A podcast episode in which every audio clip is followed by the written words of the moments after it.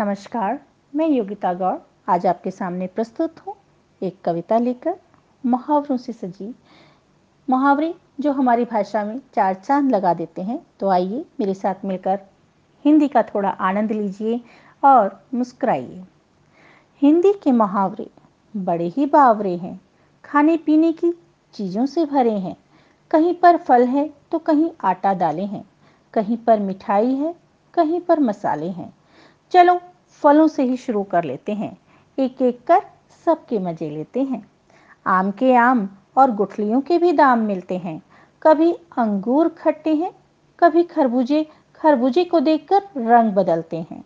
कहीं दाल में काला है तो कहीं किसी की दाल ही नहीं गलती है। कोई डेढ़ चावल की खिचड़ी पकाता है तो कोई लोहे की चनी चबाता है। कोई घर बैठा रोटियाँ तोड़ता है, कोई दाल भात में मुसर चंद बन जाता है। मुफलिसी में जब आटा गीला होता है तो आटे दाल का भाव मालूम पड़ जाता है। सफलता के लिए कई पापड़ बेलने पड़ते हैं। आटे में नमक तो चल जाता है, पर गेहूँ के साथ घुन भी पिस जाता है। अपना हाल तो बेहाल है। ये मूंग और मसूर की दाल है। गुड़ खाते हैं और गुलगुलों से परहेज करते हैं और कभी गुड़ का गोबर कर बैठते हैं।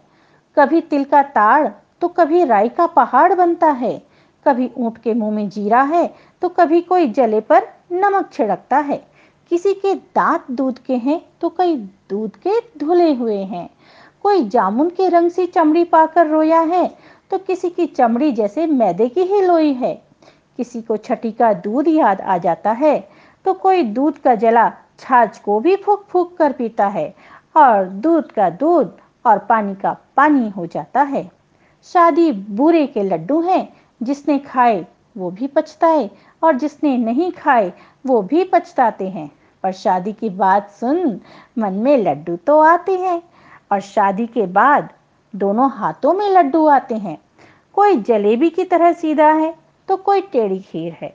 किसी के मुँह में घी शक्कर है, सबकी अपनी अपनी तकदीर है। कभी कोई चाय पानी करवाता है कोई मक्खन लगाता है और जब छप्पर फाड़ कर कुछ मिलता है तो सभी के मुँह में पानी आ जाता है। भाई साहब, अब कुछ भी हो, घी तो खिचड़ी में ही जाता है। जितने मुँह है, उतनी बातें हैं। सब अपनी अपनी बीन बजाते हैं। पर नकार खाने में तूती की आवाज़ कौन सुनता है? सभी बहरे हैं, बावरे हैं। ये सब हिंदी के मुहावरे हैं। ये गजब मुहावरे नहीं, बुज़ुर्गों के अनुभवों की। खान है। सच पूछो तो हिंदी भाषा की जान है। सच पूछो तो हिंदी भाषा की जान है। धन्यवाद। आशा है आप सभी को आनंद आया होगा। फिर कभी मिलेंगे एक नई कविता के साथ, एक नई कहानी के साथ। आप सभी का सुनने के लिए बहुत बहुत शुक्रिया।